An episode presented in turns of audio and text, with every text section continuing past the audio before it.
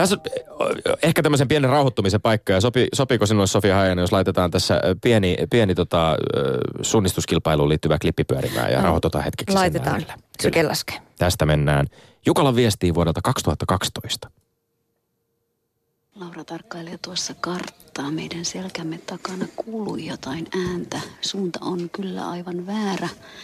Siihen nähden, mistä oletamme Hannun ja kärkiporukan tulevan. Voin sanoa sen, että ihan siitä suunnasta tulee, mikä on sovittu. Ah, hyvä juttu. Ei yllätetä, niin kuin Hilla joskus aikanaan takapäin. Yllätettiin. Joo, mutta meillä on iso kuusi takana, että me ollaan fiksuja. Me ollaan valittu nämä meidän paikat sillä tavalla, että päästään aivan rastin tuntumaan, päästään tähän tunnelmaan kiinni. Mutta siitä huolimatta koitetaan maastoutua. Tässä on sellainen iso kivi, jonka takana on myös tuo rastilippu. Eli ihan niin kuin Johannes on kuvaillut tässä yön aikana, niin äärimmäisen taidokkaasti nämä rastit on tänne piilotettu. Tuota rastilippua on tuettu muutamalla pienemmällä kivenlohkareella, jotta tukikeppi pysyy pystyssä ja aamu alkaa valjeta. Se on ihan selvä. Täällä näkee jo lukea nimilistoja. Nyt, nyt, nyt tulee valo. Aivan sieltä suunnasta, mistä pitääkin. Ja valtava on vauhti. Tähän tullaan vähän alamäkeen. Nyt ollaan hetki hiljaa. Ui, Wow. Ollaan hetki hiljaa. Alkoi jännittää, tulikohan sieltä Hannu? linnut, linnut, vis- nimenomaan, linnut visertävät taustalla kesäyön tunnelma. Siinä, siinä tosiaan Sari Sirkki ja Jarva ja, ja Pertti Tapola vuonna 2012 Jukala viestissä. Siellä jossain metsänuumenissa pi, piilottelivat suunnistaja Sofia Hajanen. Tavoitettiinko tässä jotain oleellista Jukolan viestin tunnelmasta? No tää oli, tää oli just sieltä suoraan Jukolan viestin ytimestä. Mua ainakin jäi nyt jo aivan niin kuin jännittää, että tuliko se Hannu sieltä nyt vai tuliko sieltä joku toinen vai, vai mikä sieltä tuli? Monenlaisia elementtejä. Siis tässä ollaan tietysti, niin tässä ollaan rastin lähettyvillä. Öö, vauhtia, hurjaa vauhtia kommentoitiin esimerkiksi tuossa, mikä varmaan niin kuin myöskin siinä, siinä yöllisessä viestissä, jos sitä television äärellä esimerkiksi tarkkailee ja siellä välillä tosiaan ollaan niin kuin aivan pi- pimeä, pimeää kuvaa ja sitten valot välähtelee ja muuta. Mutta siinä on, siinä on varmaan siis tämä yösuunnistushan on ihan oma lajinsa, eikö olekin? No on se, on se poikkeaa päiväsuunnistuksesta jonkun verran. On se, se on vaativampaa. Sä et näe. Siis sulta valot pois. Että sulla täytyy olla koko ajan se tieto, missä sä etenet ja mihin sä oot menossa. Se on hieman helpottunut nyt, kun lamput on niin, ne on tosi kirkkaita ja ne näyttää vähän pidemmälle ja is- enemmän, mutta siinä vaiheessa, kun sulla se kontrolli lä- lähtee, että sä tiedät, missä sä oot, niin siinä vaiheessa toivoisin, että eikö nyt hemmetti joku laittaisi valot päälle.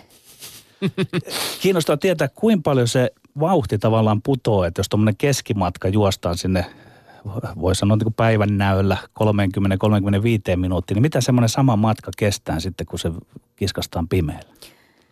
Riip- no huiput, huiput vetää sen, ei, ei, ei ne jää siitä paljon. Suunnistaa. Miehet tekee tätä hirveästi enemmän kuin naiset. Naiset yösuunnistaa todella huomattavasti vähemmän, johtuen myös siitä, että meillä ei ole näitä suuria viestejä yöllä. Että me juostaan, naiset juoksee päivällä ja miehet juoksee yöllä. Mutta ei se, ei se montaa minuuttia, riippuen maastosta. Jos maa, maasto on todella peitteinen, hidas ja raskas ja niin kuin vaativa, niin totta kai, kun, totta kai se hidastuu vähän. Mutta sanotaan, että huiput vetää sen lähes saman. Totta kai pitää olla vähän huolellisempi reitin valinnoissa ja mennä ehkä hieman selkeämpien kohteiden kautta ja isojen kohteiden kautta. Tässä tämä maastoon ö, orientoituminen, se, se ylipäänsä siis tietysti niin kuin visuaalisesti aistien perusteella, se, kun, kun suunnistaja juoksee, joutuu olemaan varmasti äärimmäisen hereillä siitä, että, että mihin askel seuraavaksi vie. Mutta aika perusteellista ennakkovalmistautumista myöskin vaatii, eikö niin? Joo, siis kyllä tämä on viety ihan niin kuin uudelle tasolle tämä ennakkovalmistautuminen kisoihin. Nyt, kun on kaiken maailman saadaan ilmakuvia, meillä on kaikkia karttapullautussysteemejä, meillä on kaiken maailman vanhat kartat apuna, se analysointi, mitä tehdään ja piirretään ratoja etukäteen, että mitä ratamestarit on mahdollisesti voinut suunnitella, että miten ne voi mennä, niin se on siis, se on, se on tavallaan rajaton se mahdollisuus, kuinka paljon siihen voi käyttää aikaa, että sulla on olemassa rajallinen määrä tunteja, mitä sä voit niin kuin fyysi, fyysi, fyysisesti treenata. Mutta se, että kuinka paljon sä teet sitä niin kuin hinkistä tai taidollista valmistautumista, niin eihän siihen niin kuin katsoa muuta kuin oma henkinen kantti. Onko Suomen maajoukkueella resurssit vastata esimerkiksi muiden maiden tähän? Mä käyttäisin tästä jo sanaa lähes vakoilu, että kun valmistaudutaan. Teknologinen niin, sodankäynti, niin, niin. niin. Siis kyllä mä uskon, että meillä on ihan niin kuin, me ollaan ihan kärkikaartia, että siis kaikki mahdollinen, mitä vaan saadaan selville. Kun maastoonhan ei saa mennä, en, on, maastot kielletään kun päätetään, että tuolla järjestetään joku kilpailu, niin se laitetaan harjoituskieltoon, jonka jälkeen sinne ei astu kukaan suunnista ja jalallakaan. Ja sen jälkeen alkaa tämä Google Street Viewlla vaikka sprinttimaastojen nysvääminen. O, niin, eh, mä, mä meinasin siihen puuttua, että onko suunnistajien joukossa sellaista koulukuntaa, joka eh, jotenkin pelkää tai, tai vähän niin kuin kammoksuu tätä teknologista kehitystä ja sitä, mitä se lajille tekee. Onko, mennäänkö liian pitkälle? No ehkä sprint, sprinteissä se, kun sprintit jostain urbaaneissa maastoissa, eli kaupungeissa, niin sieltä on niin paljon mahdollisuus saada sitä dataa ja se tavallaan saada tutuksi se maasto, mihin mennään. Niin se vähän vie sitä niin kuin eri suuntaan kuin mikä suunnistuksen perusolemus on. Että suunnistetaan, navigoidaan tuntemattomassa, ma, tuntemattomalla maaperällä. Mutta – siihenkin on niin kuin rotamestarit, kisajärjestäjät on keksineet keinon. Sinne rakennetaan keinoaitoja. Ja suljetaan portteja, suljetaan teitä, laitetaan talojen väliin, että, sä, että jos sä vedät niin kuin, että hei, että sä muistat, että jostain pääsee, sit sä vedät sinne, niin ai pahkuro, täällä onkin suljettu tämä väli ja sä oot katiskassa. Ja häviät paljon aikaa. Sofia Hajanos, mennään suunnistamisen sinne ihan ytimeen, tekniikoihin, siihen fysiikkaan ja muuta, niin minkälaista hommaa se on, kun pitää yhdistää kaksi aika moista asiaa, juokseminen ja se kartan luku? Niin, juokseminen nimenomaan siellä oman fysiikan äärirajoilla. Mm. No se on, ju, sehän se on se vaikein tasapaino ja se on oikeastaan se suunnistuksen ydin, että sä, niin kuin, sä et voi juosta yhtään kovempaa kuin mitä sun taito antaa myöden. Ja sitten kun sä teet sen, niin sitten mennään riskillä. Ja onko taito nimenomaan sitä kartan lukua? Nimenomaan se joo. karta, joo, siis suunnistustaito, eli kartan luku ja se omassa, suunnit, oman, omassa suun, suunnitelmassa, reitin valinnassa pysyminen ja kaikki se, mitä siihen kuuluu siihen suunnistustaitoon. Tai juoksutekniikkaan myös maastossa. Ja sitten tavallaan kun mennään riskillä, niin no sä saatat, jos sulla on 15 rastia, niin semmoisella pienellä riskillä – sä saatat löytää ehkä yhden. Siis monestihan niin kuin, että jos saatat silmät kiinni ja laukaset, laukaset kiekon kohti maalia, niin se joskus saattaa upota, mutta jos sä lau- sinne niin kuin 15 kertaa laukaset, niin kuinka moni niistä uppoo, niin se on sitten toinen kysymys. Onko, onko tällaisen niin kuin pääkopan toiminnan ja kehon toiminnan välinen suhde, onko hyvä vertailukohta vaikkapa ampumahiihto, siis jos ajatellaan sitä, se miten... Mm. älyttömän hyvä vertaus. Siinä, siinä tämä on ehkä just että ne tapahtuu ne ulottuvuudet, tämmöinen niin taito ja se fysiikka-ulottuvuus, ne on helpompi, kun ne on erillään, niin niitä on helpompi ehkä analysoida just, että se niin kuin sä ensin hiihdät, mm. sit sä Pysähdyt, ammut, py, pysähdyt ja ammut. Ja tämä onkin, kun moni kysyy, että kumpi pärjää paremmin, että semmoinen, joka on tosi kova juokseen vai semmoinen, joka on tosi hyvä suunnistaan. No, en mä tiedä, jos laitetaan juuhauki ampumahiihtokisoihin, niin en mä tiedä, että paljonko ne laikat kaatuu siellä, että se on niin kuin ihan sama juttu, että jos me laitetaan joku äärettömän kova, vaikka olisikin äärettömän kova maastossa juoksia, niin jos hän ei osaa suunnistaa, niin eihän sitä tule yhtään mitään. Onko niin, että sellainen on keskimäärin hyvä suunnistaja, joka pystyy lähes siellä maksimivauhdissaan myös pysymään siinä niin sanotusti kartalla. Ja sitten löytyykö korrelaatiota sille, että kun tul iskee väsy, alkaa hapottamaan, niin tavallaan se kyky sitten alenee siihen tekniikkaan, eli siihen kartan lukemiseen?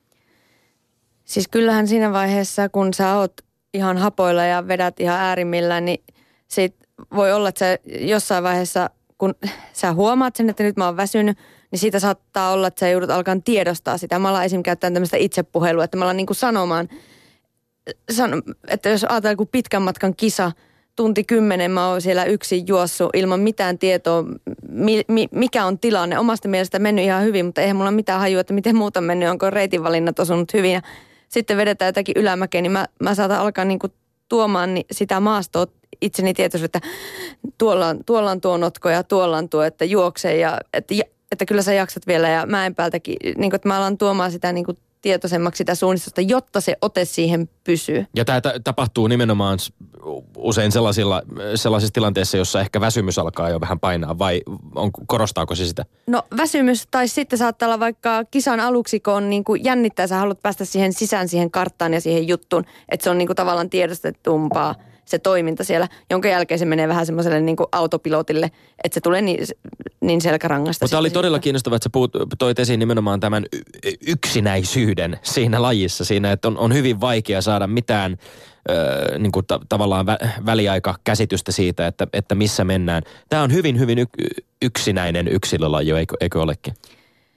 Öö, siinä mielessä, että se suoritus siellä maastossa, sä teet sen yksi ja se ei ole niin kuin, että se on vaikea saada väliaika, vaan siis, että sä saa sitä. Niin, niin siis nimenomaan. Joo. Että, sä, että tavallaan sä oot täysin yksin, sä et saa keltaa valmentajalta mitään, mitään viestiä, että miten on mennyt. Korkeintaan sä saatat nähdä muita urheilijoita, ehkä saada kiinni tai ehkä sut otetaan kiinni.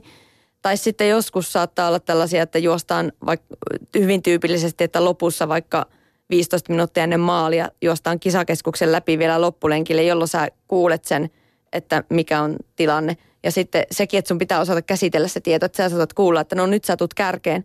Tai sitten sä luulet, että on mennyt tosi hyvin ja kuuletkin, että oho, mä viisi minuuttia kärestä.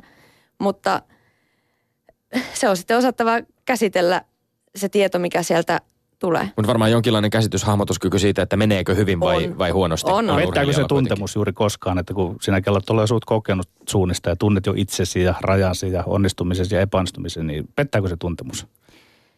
Mä, mon, moni ei välttämättä halua edes tietää, että valmentajat saattaa kysyä etukäteen, että haluatko, että huudetaan väliaika. Mutta kyllä mä ehdottomasti haluaisin tietää, ja kun siihen on valmistautunut, sä tiedät sen, että sä, sä kuulet sen väliajan siellä, niin sitten se käsitellään ja se jätetään syrjään ja sitten keskitytään vaan siihen tulevaan haasteeseen tulevaan rastiin. Kerro Sofia Haajanen suunnistaja meille ja kuulijalle, mitä siinä tapahtuu konkreettisesti, kun sinä saat sen kartan siinä? Minkälaisiin asioihin siinä kiinnittää huomiota, kun se kartta on sen kädessä? Mi- mitä reagoit? Mit, mihin, mitä rekisteröit siitä? Joo, eli me saadaan se kartta vasta lähtöhetkellä. Kun kello lähtee käyntiin, me nähdään ensimmäistä kertaa se rata, minkä ratamestari on meille tehnyt. Eli me, me, ei, me tiedetään matka ja rastimäärä, mutta ei tietenkään mitään muuta. No siis ensimmäisenä käännetään kartta oikeinpäin ja tehdään suunnitelma ykköselle.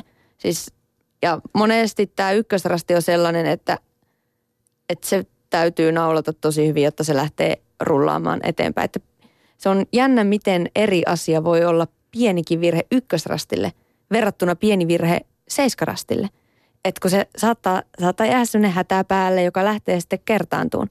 Kun taas jos sä teet sen vaikka 15 sekuntia tai 20 sekuntia virhettä seiskarastille, niin se, se ei ole niin, se ei ole niin dramaattista. Eli tavallaan rasti kerrallaan ensin sinne ykköselle. Missä vaiheessa, tuleeko jossain vaiheessa te, se, että tulee hahmotettua sitä vähän sitä, myös sitä kokonaisuutta, vai onko se aina rastilta seuraava? No se on vähän mo- taktiikkakysymys, että ja riippuu minkälainen rata. Että jos on vaikka tosi pitkä väli jossain vaiheessa tai helpompi, tulee semmoinen niin kuin helpompi väli, niin sitten siinä voi olla, että katsoo just, että missä vaiheessa tulee vaikka pitempiä reitinvalintavälejä.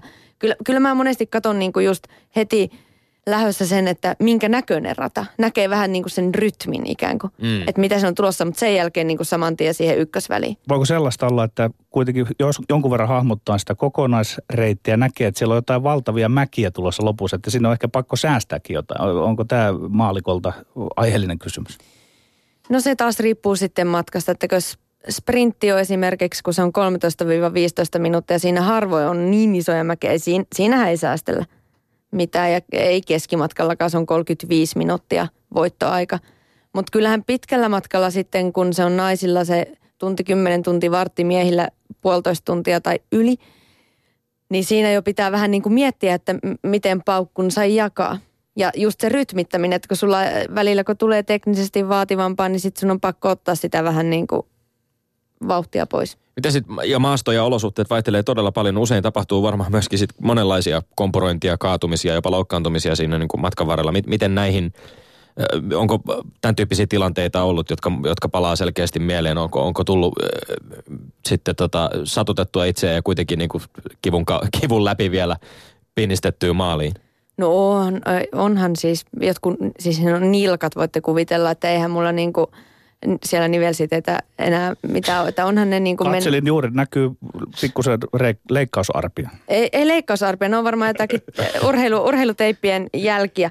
Tuota, joo ja siis eihän niinku, mulla on sääret hyvässä kunnossa tänne radioon, että ne on niin kuin, voitte kuvitella, että kun sinne niin kuin kepit ja polvet on hakattu kiviin ja oksiin ja keppeihin ja muihin, että semmoista ja pikkutälle ja ruhia tähän tulee paljon ja saattaa olla, että kaatuu, joillain saattaa mennä, tulla myös ylärajavammoja, että saattaa mennä niin kuin olkapäitä tai muita, kun siellä rymyää Raju, raju homma. Se varmaan aika paljon rajumpaa ja fyysisempää kuin mitä ehkä se mielikuva tästä lajista on monella. No joo, mutta monesti se saattaa olla myös sellainen, että no totta kai sattumaat, että, että joskus sulla vaan lipeä jalka ja sit sä kaadut siellä. Kyllähän nyt sä aina kaatuilet.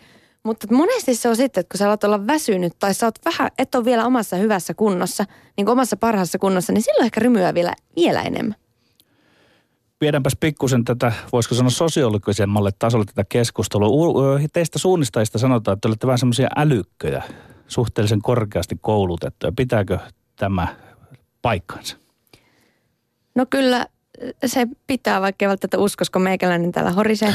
Mutta siis, ö, no on, siis ei tällä mun kohtaa valmiilla maisterin tutkinnolla, niin ei vielä pääse hirveästi huutelemaan, että okay että tämä on tämmöinen peruskoulun jatkumo tämä maisterin tutkinto, että sitten siellä on semmoisia, joilla on pari tutkintoa tai sitten on väitöstutkimusta ja muuta, että on siellä niin kuin, että se on enemmän poikkeus, jos ei ole korkeakoulututkintoa, ainakin niin kuin maajoukkuessakin, että kyllä se, kyllä me ollaan aika tämmöistä älykkökansaa. Ei varma, varmaan siis niin kuin monenlaista semmoista öö, öö, eri ulottuvuuksien hahmottamiskykyä, hahmotuskykyä, mutta myöskin varmaan aika, aika pitkälti sit sellaista niin kuin kykyä erilaiseen datan analysoimiseen vaaditaan. No joo, just noin. Mä uskon, että se on se suunnistuksessa, kun siinä on se älyllinen ulottuvuus sen fyysisen, fyysisen ulottuvuuden lisäksi, niin mä uskon, että se on just näin. Ja se analyysi ja se analyyttisyys, mitä siihen kuuluu siihen niin kuin sen sen ur- suorituksen jälkeen, jälkeen. Eikä pelkästään vaan tämä, että analysoidaan jotakin GPS-dataa mm. tai analysoidaan sykekäyriä tai muuta, vaan tämä reitinvalinta-analyysi, kun sehän ei niin kuin tavallaan loppu, siihen ei ole absoluuttista totuutta, ei ole. Miten Sofia Hajanen aloitit suunnistajan urasi lapsena sinne? Menit seuraan ja siitäkö se lähtee?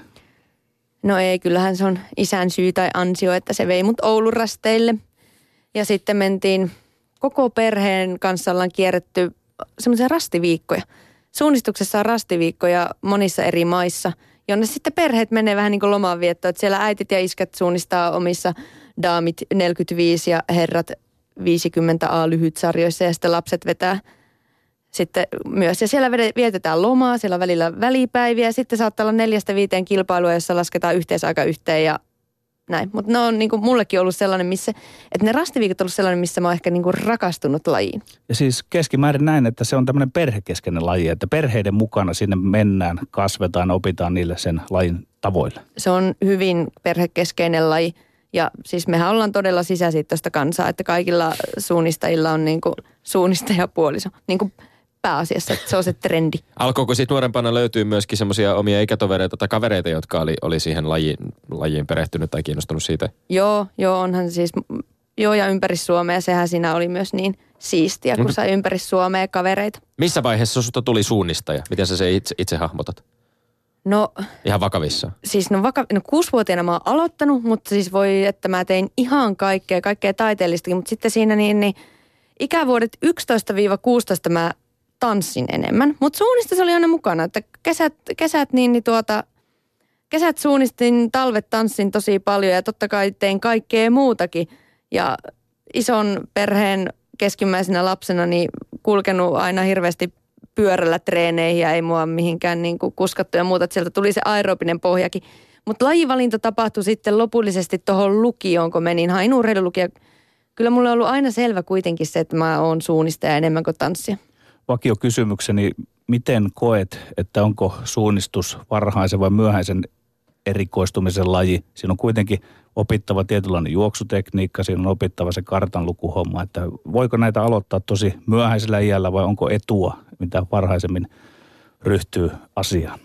No jos haluaa huipulle, niin totta kai siitä on etua, että sä oot kartan kanssa touhunnut muksusta asti. Totta kai siis on se helpompaa. Sitten, mutta, tot, mutta sitten taas tämä fyysinen ulottuvuus, niin, niin sama mitä on sitten muissa kestävyyslajeissa, hiihossa ja juoksussa, että on tosi hyvä touhuta sinne 15 ikävuoteen asti niin paljon kuin mahdollista kaiken näköistä. Tämä on oikeastaan mielenkiintoinen vastaus, koska ensimmäistä kertaa niin kuin laji jakautuu, että osa siitä lajista on ikään kuin vaatii sitä varhaista erikoistumista ja sitten toiselta puolen ehtii vähän vielä myöhemmin. No joo, ehkä näin. Siis kyllähän, siis vaikeampaahan se on, jos sä 15-vuotiaana eka kertaa katsot karttaa ja alat opettelemaan karttamerkkejä. Että onhan se, jos sä oot saanut 6-vuotiaana – karta ja alkanut siellä, niin, kuin, niin onhan se sitten helpompaa ja luontevampaa. Se on taito, joka kehittyy ja Kyllä, voi kehittyä jo varhaisella ajalla. Tästä tulee myöskin mielenkiintoinen kysymys tietysti esimerkiksi suuntavaistosta, josta ihmistenkin kohdalla puhutaan, vaikka ihmisen suuntavaisto kai toimii aika pitkälti erilaisten kiintopisteiden varassa. Ö, mutta ö, tavallaan niin kuin ehkä, ehkä maalikon ö, mielessä sitä ajattelee, että – että tota, eri ihmisillä on vähän eri tavalla kehittynyt suuntavaisto. Voiko se luonnostaan olla jotenkin toisilla parempi kuin toinen vai onko tämä suunnistaminen ja se oman kiintopisteiden varassa liikkuminen kuitenkin sellainen juttu, mitä ihan selkeästi sun mielestä niin kuin kehitetään ja, ja opitaan? Joo, en, en mä usko, että se on mikään synnynnäinen, mm. synnynnäinen kompassi meillä tuolla sisällä, eikä meillä ilmeisesti olekaan. Et mä uskon, että ihmiset havainnoi ympäristöä eri lailla. Että ja luo niitä. Mä, mä saatan olla ihan pihalla, kun mä menen johonkin tuntemattomaan kaupunkiin. Sitten taas toisille tuntuu, että se on tosi luontava, että, että vaikka he ei tietoisesti sieltä poimi niitä maamerkkejä, mutta heti niin kuin on siellä oikein, niin sanotusti oikein päin siellä kaupungissa.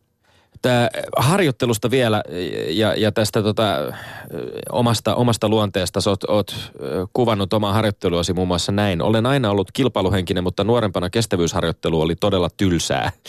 Ennen pitkään jäin kuitenkin koukkuun juoksemiseen ja kestävyysurheilussa täytyykin pitää hulluna harjoittelusta, jos haluaa menestyä.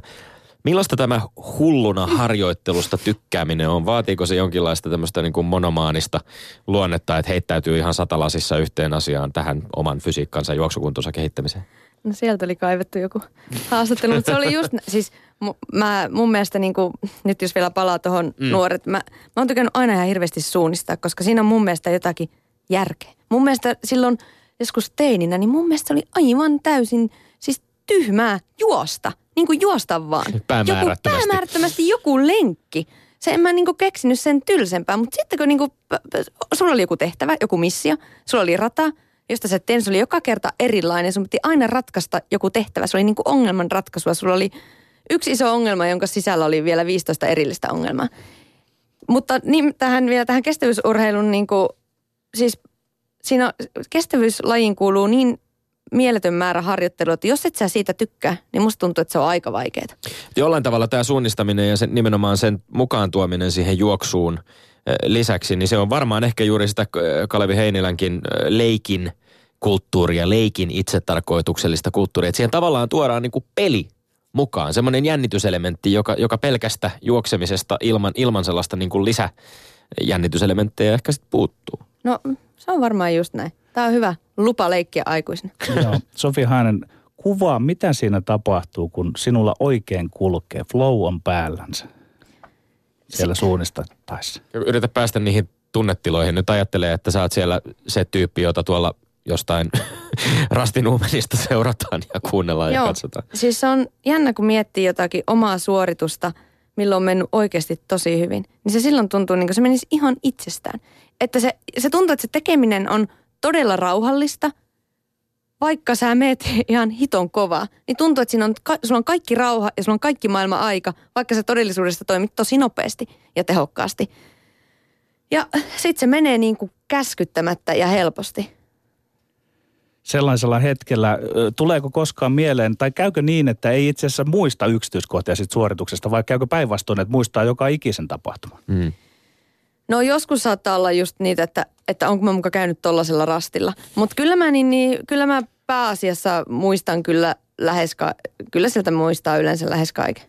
Vielä ihan nopeasti suunnistuksen ö, asemasta tässä, tässä tota meidän tämmöisessä pienessä esittelytekstissä ohjelman, ohjelmasta tehdyssä puffissa ö, muun muassa todettiin, että, tai kysyttiin, että, että onko suunnistus, ö, vaikka se on Suomessa esimerkiksi äärimmäisen suosittu laji, ihmiset rakastavat suunnistusta tai seuraavat sitä hyvin paljon, ja, ja harrastavat sitä myöskin paljon, niin onko se kuitenkin sitten tuomittu jollain lailla marginaaliin? Ehkä maailmanlaajuisesti kansainvälisesti kyse ei ole olympialajista, siitäkin on käyty vähän vääntöä. Kansainvälinen suunnistusliitto haluaisi lajin olympialaisiin, mutta muun muassa suunnistuksen kaksikertainen maailmanmestari Janne Salmi on vastustanut tätä ja todennut, että tärkeämpää olisi suunnistuksen maailmankapin kehittäminen. Miten itse näet suunnistuksen tulevaisuuden? Siis onhan suunnistus niin kuin nimenomaan kansainvälisesti, niin onhan se pieni laji. Mm. Ja tämä, että tulisiko sitä olympialaji, niin siinä, vaihe, siinä vaiheessa, jos siitä tulisi ollut, mua pelottaa, että se suunnistuksen se, se syvin olemus siinä saattaisi kärsiä, että siinä teht, alettaisiin tehdä kompromisseja. Että mä en halua, että, me, me, että siitä tulisi, että mentäisiin liikaa sitten muiden asioiden ehdoilla kuin niiden, että me saadaan oikeasti hyvät ja vaat, teknisesti vaativat suunnistuskisat. Mahtavaa. Lämmin kiitos suunnistaja Sofia Haajanen vierailusta ohjelmassamme. Kiitos.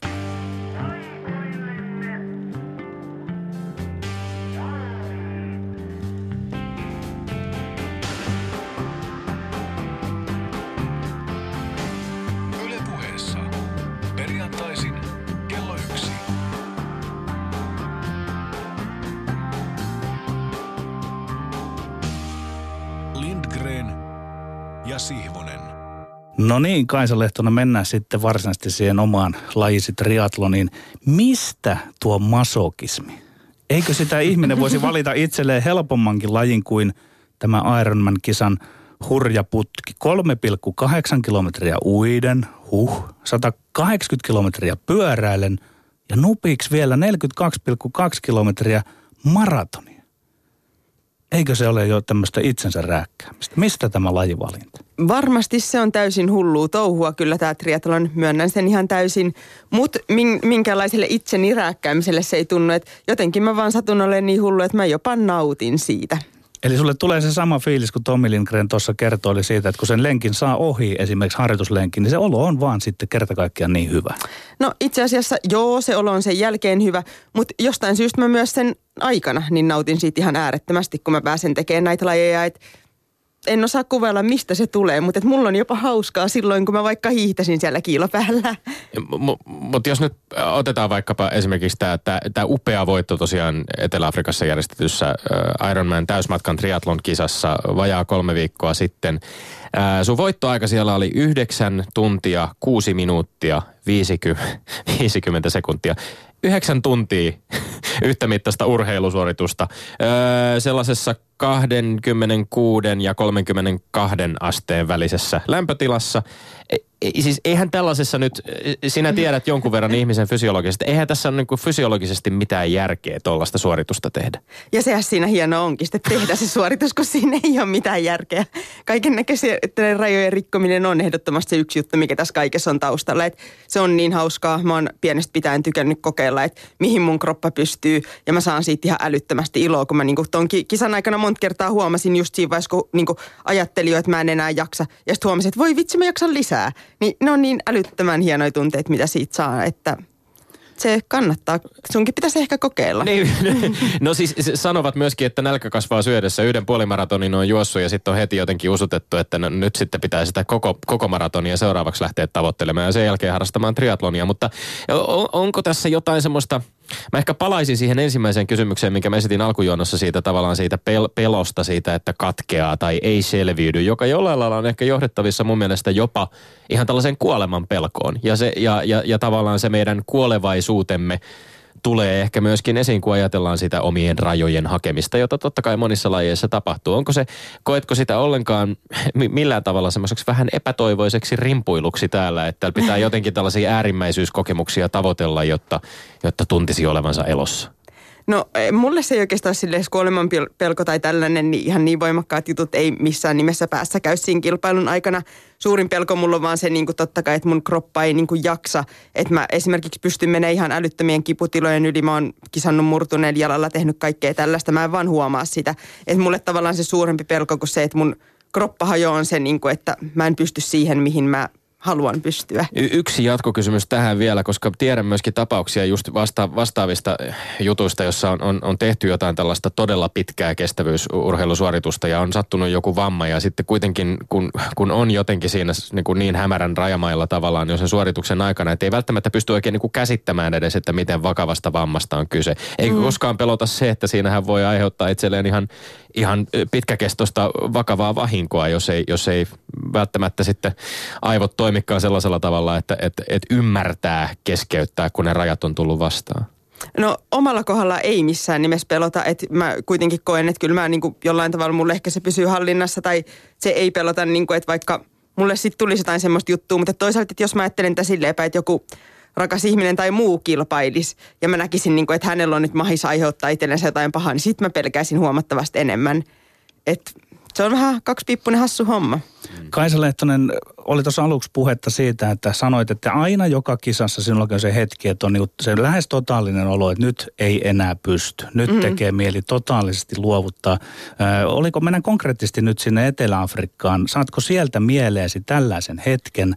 Ja kerro sitten, että mitä siinä alkaa tapahtua, kun toivut siitä tunteesta? On, kuinka paljon se on fyysisiä tuntoja, kuinka paljon se on henkistä puolta? Mitä siinä tapahtuu? Mm.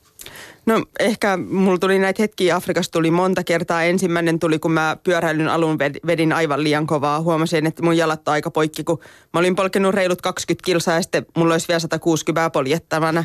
Niin siinä vaiheessa iski semmoinen epätoivohetki, niin kuin, että nyt niin kuin tästä tulee pitkä ja tuskallinen päivä.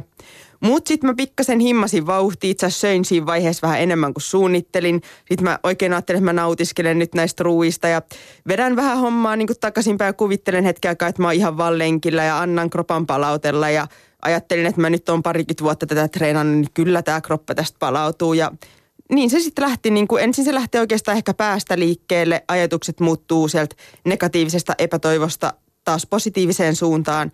Ja sitten kun tämä on tapahtunut, niin sitten myös kroppa rupeaa rentoutumaan, palautumaan ja sitten yleensä tähän mennessä ainakin on huomannut, että en vielä naksahdakaan. Puhuit aika paljon siitä, miten esimerkiksi huolto oli, kun olet, kuvaillut tätä kisan kulkua, miten huolto oli järjestetty tuossa Etelä-Afrikan kisassa, että siellä oli tasaisin väliajoin esimerkiksi tämmöisiä äh, vesisieniä, joilla, joilla sai virkistettyä itseä. Ja, ja ilmeisesti myöskin sitten yleisöä siellä radan varressa on näissä kisoissa kuitenkin aika paljon usein. Millä tavalla vaikuttaako se yleisön läsnäolo tai sellainen mitenkään siinä tilanteessa, kun tuntuu, että katkeaa? Saako sieltä mitään lisää voimaa? Joo, kyllä niin kuin ihan ehdottomasti, varsinkin just juoksuosuudella yleisö on ihan äärettömän paljon paljon. Etelä-Afrikassa oli noin 100 000 katsojaa, mitä arvioitiin. Eli ihan, wow ihan mieletön määrä. Siellä ihmiset grillaili radan varrella ja huusi niin kuin aivan jatkuvana syöstellä, kun me juostiin siitä. mahdollinen ajatus? Sieltä tulee joku grilliruuan. Sä vedät siinä jotain hirveitä geelejä ja grilliruuan tuoksu no mun, tulee mun kisakaveri sanoikin, että se oli niin kuin järkyttävä kokemus, että hänelle se aiheutti ällötyksellä, mutta mua se ei tällä kertaa häirin, niin no. että mä sain vaan enempi fiilistä. Mutta se on itse asiassa se on jo hassu juttu, niin kuin, että kuinka paljon yleisöstä saa voimaa. Ja musta se on tosi hassu, niin kuin, että sitä saa vielä nykyäänkin. Että totta kai jokainen varmaan tietää, että jos pienelle lapselle, joka on juoksukilpailussa, niin huutaa, niin kuin, että hyvä, hyvä, tsemppiä, tsemppiä, niin hän lähtee kuin tykin suusta vähän aikaa eteenpäin. Mutta mulla käy kyllä edelleen se ihan sama juttu. Että jotenkin mä ehkä koen, että mä haluan antaa yleisölle takaisinpäin, tehdä parhaan, niin he on siellä katsomassa myös mua ja mä haluan olla paras mahdollinen minä jotta he saisivat mahdollisimman paljon iloa siitä iltapäivästä irti. Ja ehkä tämä voisi olla semmoinen syy, minkä takia mä saan siitä kannustuksesta kyllä aika paljon voimia. Eli hyvin tämmöinen konkreettinen vuorovaikutusuuden, jonka koet ja, ja, ja jollain lailla semmoinen niin kuin antamisen, antamisen ää, ajatus. Joo, kyllä mä niin kuin koen, että kuitenkin urheilijat on vähän niin kuin taiteilijoita ja se on vähän semmoinen taiteilijaperformanssi, kun mekin siellä yhdeksän tuntia rimpuloidaan, niin haluan myös, että yleisöllä on mahdollisimman kiva ja että he näkee niin kuin mahdollisimman laadukasta menoa. Kaisa Lehtonen, äh, voisin kuvitella, että ainakin aluksi tällainen hurja laji kuuluu sellaisen urheilun piiriin, missä ö, ainakin alkuun urheilee niin, että se riittää, että voittaa itsensä. Mm-hmm. Ja pääsee maaliin, pikkuhiljaa tulokset paranee. Mutta entäs tämä hetki nyt sinulla, kun alat lähestyä jopa maailman huippua, niin vie, tekeekö se siitä urheilemista nyt erilaisen? Voisi olettaa, että vai miten on? Joko nyt alat jo miettiä sitä, että pitäisi päästä ennen tuota ja tuota ja tuota sinne maaliin? No totta kai se kilpailu muita vastaan on aina mukana näissä suorituksissa, mutta esimerkiksi tuosta Afrikan kisasta, niin multa on aika moni kysynyt, niin kuin, että mitä mä ajattelin siellä lopussa, että näinkö mä vaan, niin kuin, että vitsi, että kohta mä saan niin kuin elämäni isoimman palkintorahan, tai että kohta mä tuun voittaa tämmöisen kisan, että ajatteliko mä niitä ja saiko mä niistä voimaa, niin itse asiassa en ajatellut kertaakaan. mulle ei maalin tullessa ollut haju, että paljon tässä on palkintorahaa edes tulossa. Mä tiesin toki, että voitan ison kisan, mutta se ei ollut se tärkein juttu, vaan ehdottomasti siinä kisan aikana viimeisilläkin metreillä, niin mulle tärkeintä oli vaan se, että mä teen oman niin hyvän suorituksen kuin pystyn. Ja totta kai se vertaus muihin on ainoa tapa verrata sitä omaa suoritusta, koska esimerkiksi aikoja on vähän vaikea verrata reitistä toiseen. Riippuu kuitenkin aina vähän olosuhteista, että mihin se maraton on mahdollista juosta ja muuta. Niin ainoa vertailutapa siihen omaan suoritukseen on se, että kuinka paljon voittaa muita ja ketä kaikkia muita voittaa. Sä omassa blogissa kuitenkin kuvaat tämän kisan alla tapahtunutta tällaista niin kuin epäröintiä myöskin näin. Seikkailuni alkoi viiden maissa aamuyöstä, kun lähdimme kävelemään kohti kisapaikkaa. Itseluottamukseni oli tipotiessään. Itkin, etten pysty menemään starttiviivalle. Kaikki muut, kun ovat niin älyttömän kovia tyyppejä ja mä en ihan varmasti jaksa edes maaliin asti. Mm. Kyllähän tässä kuitenkin niin kuin ihan selvää peilaamista niihin muihin On ehdottomasti tapahtuu. just triathlon kilpailuissa on se ainoa mahdollisuus verrata sitä omaa suoritusta on se, että sitä peilataan muihin. Totta kai ja sitten myös, totta kai siltä kannalta, että kun haluan antaa yleisölle paljon, niin sitten mä niinku koen tavallaan, että se on ehkä vähän jopa nolo, että jos mä tuun kaksi tuntia muiden jälkeen sinne maaliin, niin kokisin sen aika ikävänä juttuna. Ja niin, ehkä näistä se, kukaan ei tiedä, miksi mä niinku vielä nykyäänkin, vaikka mä oon parikymmentä vuotta tässä niinku kohtuu tosissaan tätä triathlonia vedellyt, niin romahtelen tolla tavalla, niinku, että itken ennen kisoja yhtäkkiä itseluottamus on niinku aika miinusmerkkinen. Niin, pelkääkö siinä myöskin jollain tavalla, me ollaan, ollaan puhuttu täällä muun muassa öm, ö, nyrkkeilyn yhteydessä siitä nyrkkeilijän tyrmätyksi tulemisen pelosta ja siitä semmoisesta tavallaan julkisesta häpeästä tai nöyryytyksestä, jota tuollaisessa tilanteessa voi ko- kokea.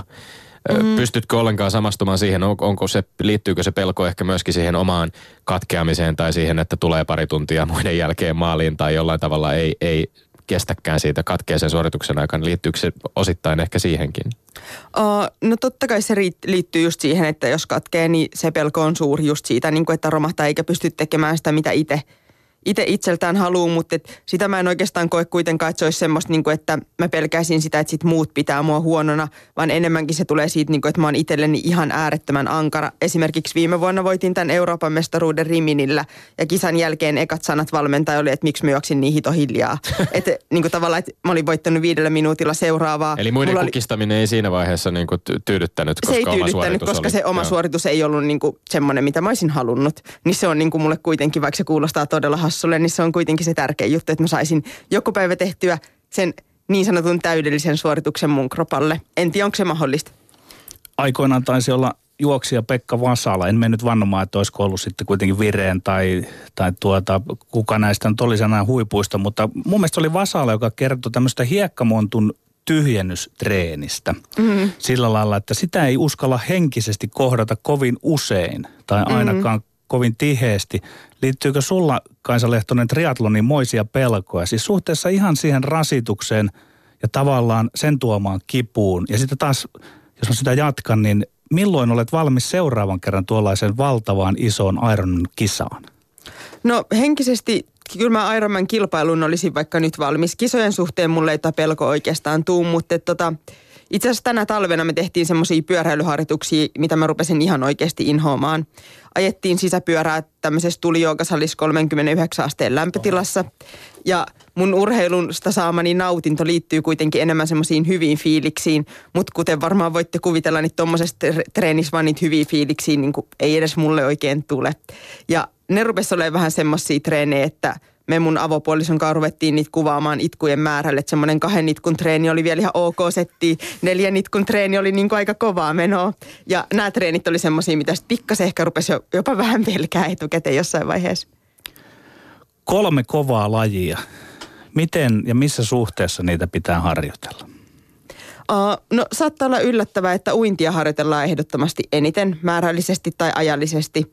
Oikeastaan etenkin niin kuin olympiamatkan triathlonissa, missä sillä on merkittävämpi rooli, mutta mulla vaikka mä oon nyt pitkän matkan triathlonisti, niin uintia tulee kyllä, kyllä selkeästi määrällisesti eniten. Seuraavaksi eniten tulee pyöräily, juoksu on selvästi pienemmässä roolissa. Olet kuitenkin tietyllä tapaa uimari taustaltasi, että miksi sitä tarvitsee, tarvitseeko sitä pitää tekniikan takia yllä vai kunnon takia.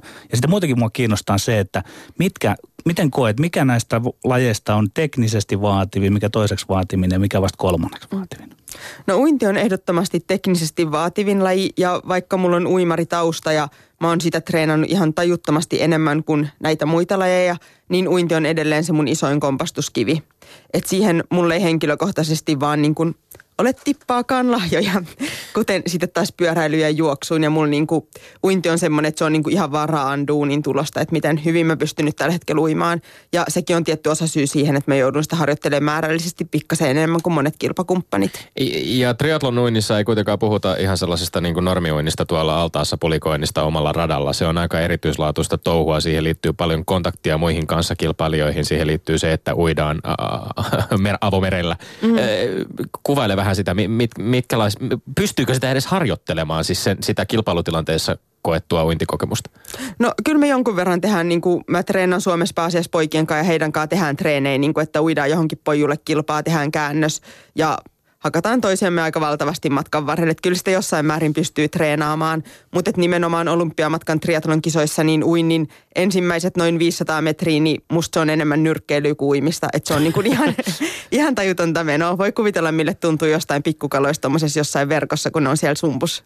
Niin ja sitä, mitä, yksi asia, mitä ei varmaan ainakaan pysty harjoittelemaan, on tämä, minkä myöskin siellä blogissa kuvaat. Joka tapauksessa olin parin sadan metrin uinnin jälkeen ihan hyvissä asemissa.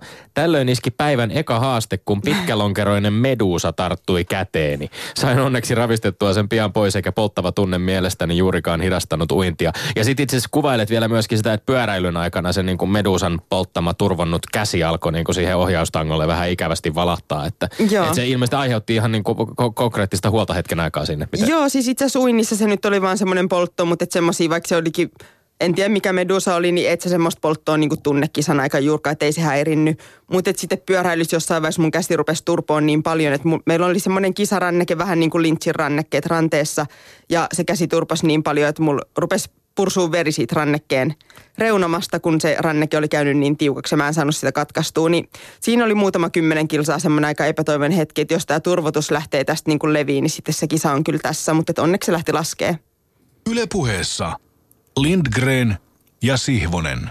Nämä ovat kaikki vähän tämmöisiä dramaattisen kuulosia kokemuksia tällaiselle tavalliselle kaduntallaajalle. Ja vielä mietin, kun mietin, mietin sitä triatlon kisaa ja sitä maaliin tuloa, joka usein tietysti esimerkiksi turheilulähetyksissä koosteissa nähdään ja jossa omastakin lapsuudesta muistuu mieleen Pauli Kiuru ja kumppanit, jotka siellä Havain Ironman kisassa hoipertelivat maaliin vähän sillä hämärän rajamailla. Niin, niin jos nyt tästä palataan, tästä, palataan sieltä hämärän rajamailta, otetaan pari askelta taaksepäin, niin mennään vähän tähän vielä tähän semmoisen tieteellisempään tähän ö, fysiologiseen suhtautumiseen tähän, tähän omaan lajiisi. Ö, sä olet ravitsemustieteen maisteri. Miten ratkaisevana sä pidät tätä omaa tieteellistä tuntemustas myöskin tälle omalle menestyksellesi urheilijana?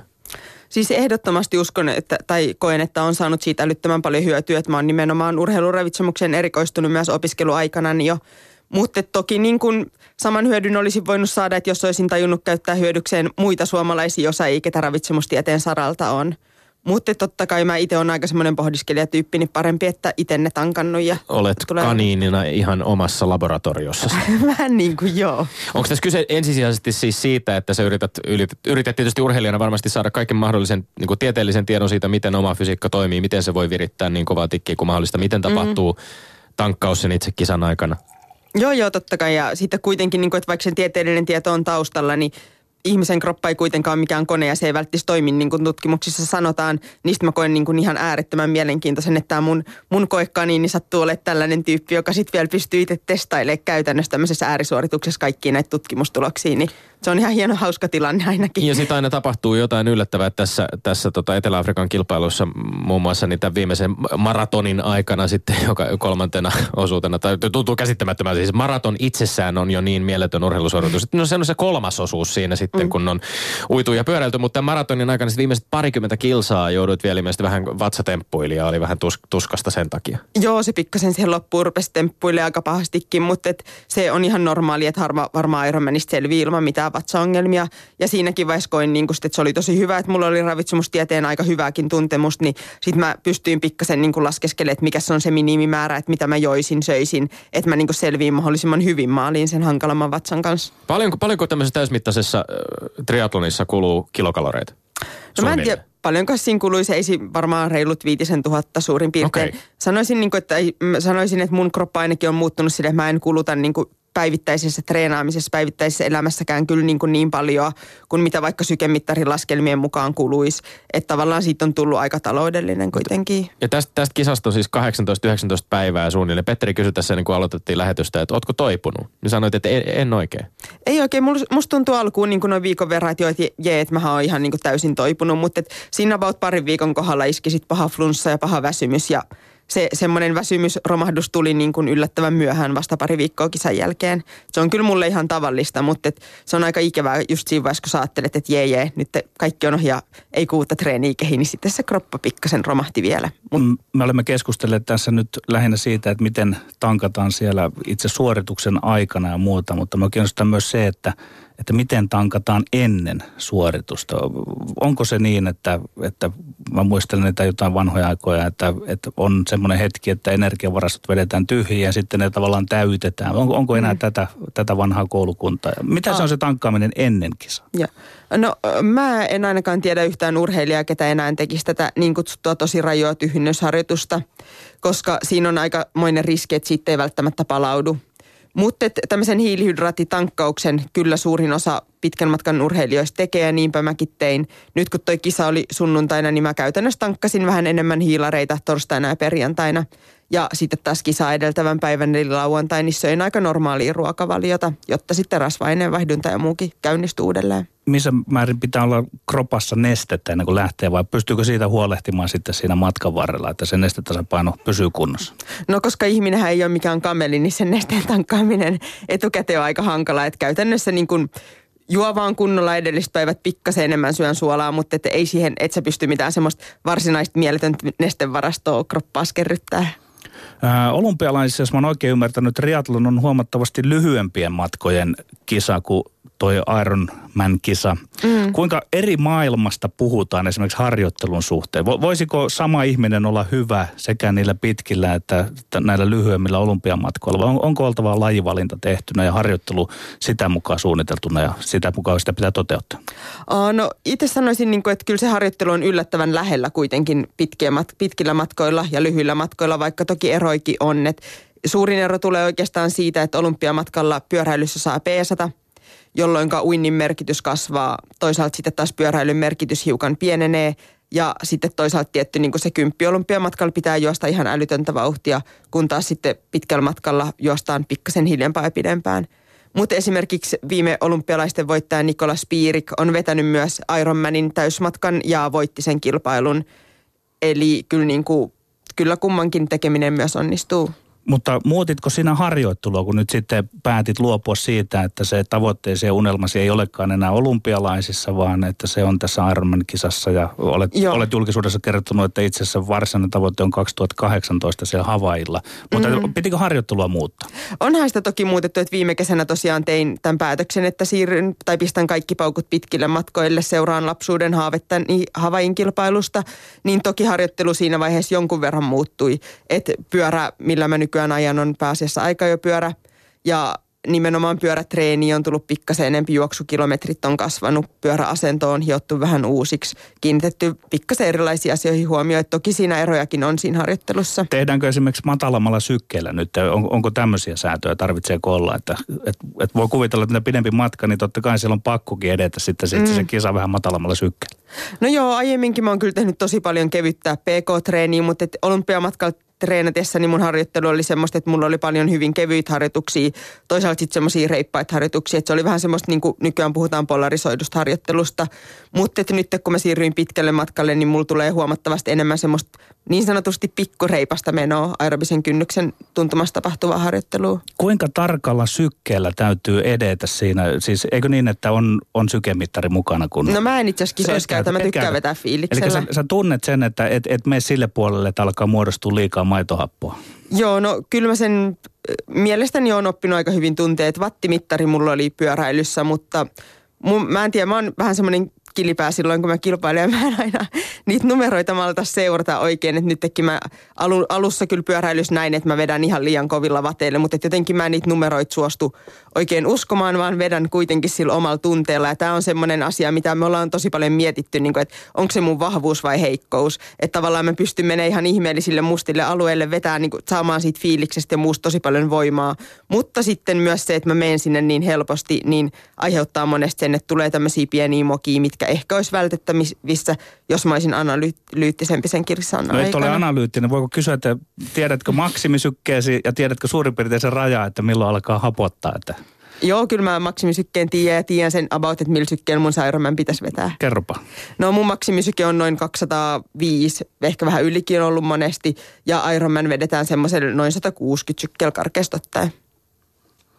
Mitenkä sitten, kun alkaa se hapottamisen vaihe? Onko siinä sillä lailla, että joka lajissa, mä oon miettinyt, kun on kolme lajia. Voiko tehdä mm. niin, että kun voi ajatella, että jos ne olisi pilkottu yksittäiseksi lajiksi, että loppuun vähän kiristetään. Ja sitten, vai, vai pitääkö se paukuttaa sillä 160 ikään kuin periaatteessa koko ajan? Niin, joka lajissa Ironman. Mm. Ei siis totta kai siinä tulee vaiheita, että uinti esimerkiksi sujaan pikkasen kovempaa.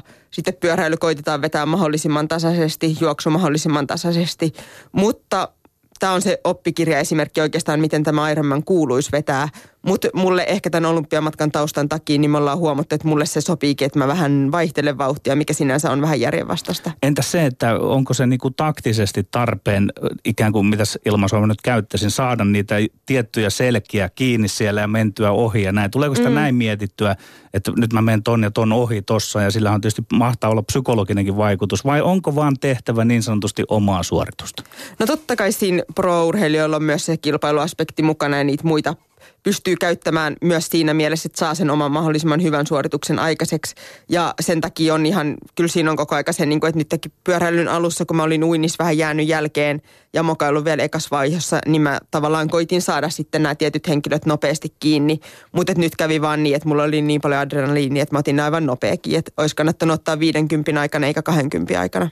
Kaisa Lehtonen, äh, kestävyyslajeissa usein erikoistuminen ja iso menestyskin saattaa tapahtua melko varttuneella iällä. Miten sä itse näkisit nyt, nyt 34-vuotias tämän oman, mm. oman tilantees urheilijana? Ainakin tulosten perusteella vaikuttaa siltä, että sä oot ihan, ihan huipulla ja, ja mielettömässä kiidossa.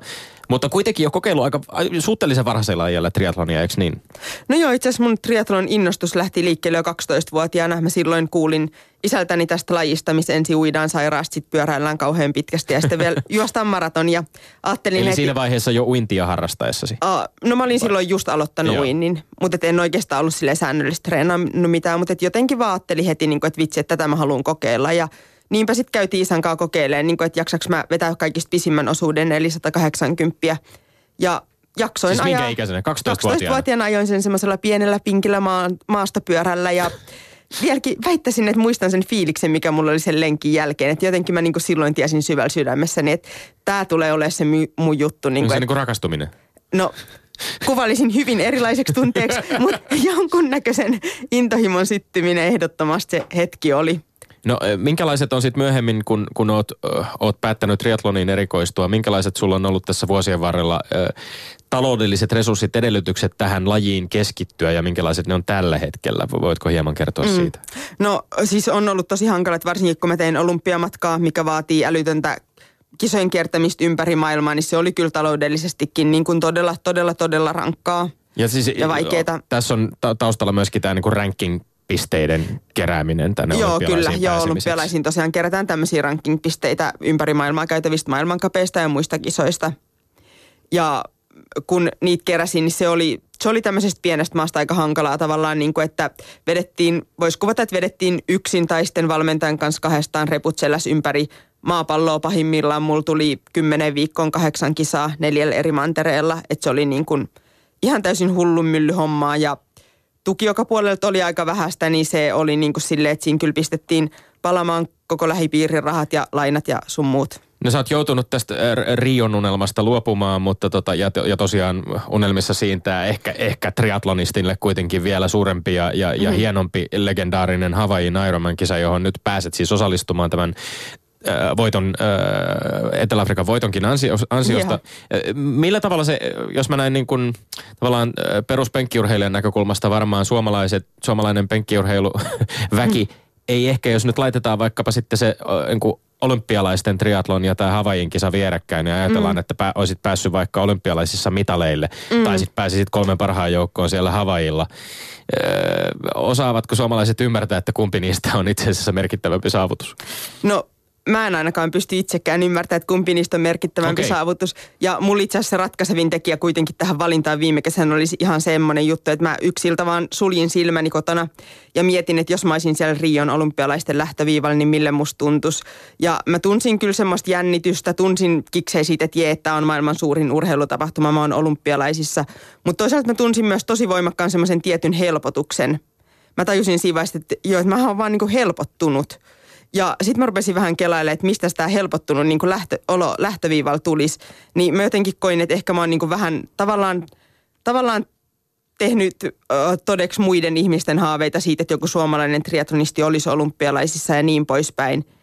Ja sitten toisaalta kun mä sulin silmäni ja mietin itteni sinne Havain lähtöviivalle, mikä on ollut mun haave sieltä 12-vuotiaasta asti, niin sitten mä niinku tunsin semmoisen kutinaa, semmoiset oikeat kiksit ja semmoiset, jes, vitsi, niinku, että tässä mä haluan selvittää, että miten hyvä mä oon. Mä haluan tietää niinku oikeasti, että pystynköhän mä siihen, mitä mä silloin 12-vuotiaan ajattelin ja – tämä on se mun juttu. Ja se oli mulle ratkaisevampi tekijä kuin se, että mä olisin lähtenyt miettimään, että no onko sitten historian kirjoissa mun ura hienompi, että jos mä oon ollut olympialaista tai mä oon ollut havailla. Niin... Eli rehellisemmin ja puhtaammin oman unelman Kyllä se ihan, ihan, ihan ehdottomasti sitä just. Mitenkä se, että me suomalaiset emme välttämättä ole urheilu, vaan menestyshullua kansaa, sponsorit käyttäytyy sitä mukaan.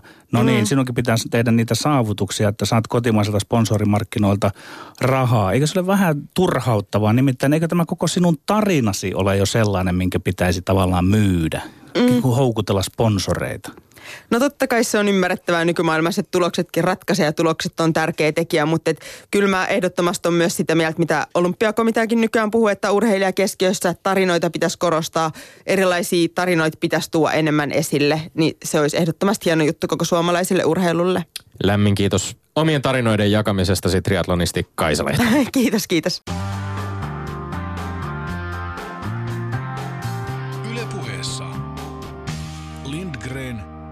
Ja Sihvonen.